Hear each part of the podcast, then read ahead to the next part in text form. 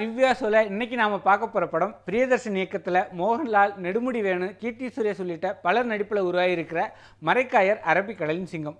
தமிழ் மட்டும் இல்லாமல் மலையாளத்திலையும் இந்த படம் ரிலீஸ் ஆகியிருக்கு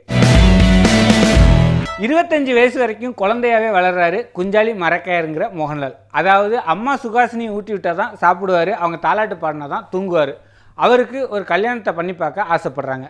கல்யாணத்துக்காக பயணம் போகும்போது போர்ச்சுகீசியர்களோட சூழ்ச்சியால் குடும்பமே படுகொலை செய்யப்பட மோகன்லாலும் அவர் சித்தப்பாவும் மட்டும் தப்பிச்சிடுறாங்க.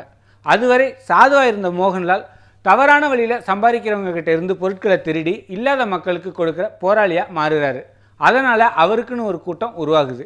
தன் கூட்டாளிகளோட காட்டில் மறைஞ்சு வாழ்கிற மோகன்லால் இங்கே இருக்கிற மன்னரால் பிடிக்க முடியல. இந்த நேரத்தில் தான் போர்த்துகீசியர்கள் தென்னிந்தியாவுக்குள்ளே நுழைவு முயற்சிகளில் ஈடுபட அதை தடுக்கிறதுக்காக மோகன்லாலுடன் இங்கே இருக்கிற மன்னர் கூட்டு வச்சுக்கிறாரு. அவங்க ஒன்று சேர்ந்து போர்த்துகீசியர்களோட முயற்சியை முறியடிச்சாங்களா? மோகன்லாலுக்கு வேறு என்னென்ன சிக்கல்கள் ஏற்பட்டன அப்படிங்கிறது தான் படத்தோட மீதி கதை. தவறான வழி மூலமாக சம்பாதிக்கிறவங்ககிட்ட இருந்து மட்டுமே திருடுற போராளி கதாபாத்திரத்தில் மோகன்லால் சூப்பராக பண்ணியிருக்காரு. கோபம் பழிவாங்கல் சோகம் ஆக்ஷன் எல்லா உணர்வுகளுமே மோகன்லாலுக்கு இயல்பாக வருது. அறுபத்தோரு வயசானாலும் குதிரை ஏற்றம் வால் சண்டைன்னு இளம் நடிகர்களுக்கு சவால் விடுற அளவுக்கு செம்மையாக பண்ணியிருக்காரு.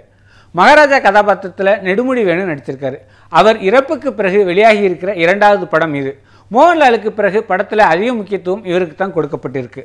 மன்னர் அரண்மனை அப்படின்னாலே மிகப்பெரிய மாட மாளிகைகளை பார்த்து பழக்கப்பட்ட நமக்கு சிறிய அளவிலான கோட்டைகள் கட்டடங்கள்னு இவர் சம்பந்தப்பட்ட காட்சிகள் புதுசாக இருக்கும். முதன்முறையாக அசோக் செல்வன் வில்லனாக நடிச்சிருக்காரு. கீர்த்தி சுரேஷை பார்க்கும்போது அவர் முகத்தில் பிரதிபலிக்கும் காதல் அவர் கிடைக்காததால் உண்டாகிற கோபம் மோகன்லால் மீதான வன்மம்னு ஒரு தேர்ந்த நடிகருக்கான அத்தனை விஷயங்களையும் அற்புதமாக வெளிப்படுத்தியிருக்காரு. இந்த படத்துக்காக வால் சண்டை குதிரையேற்றம்னு நிறைய உழைப்பை கொடுத்திருக்காரு.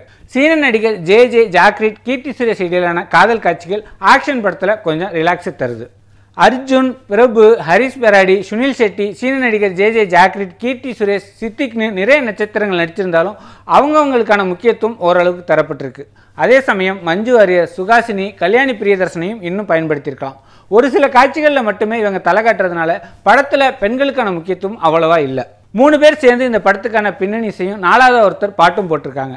ஐநூறு வருடங்களுக்கு முந்தைய கதைங்கிறதுனால பின்னணி இசையும் சில இடங்களில் ரொம்ப பழசாக இருக்குது டப்பிங் படங்களில் பாடல்கள் நல்லா இருக்குன்னு எப்போவுமே எதிர்பார்க்க முடியாது. ஒரு சில படங்களில் மட்டுமே நல்லா அமையும். ஆனால் இந்த படத்தில் அப்படி அமையலை. போர்த்துகீசியர்கள் தென்னிந்தியாவுக்குள்ள ஊடுருவ முற்பட்ட கிபி ஆயிரத்தி ஐநூறு காலகட்டத்தில் கேரள கடற்படை தளபதியாக இருந்த குஞ்சாலி மரக்காயரோட உண்மை கதை தான் இந்த படம்.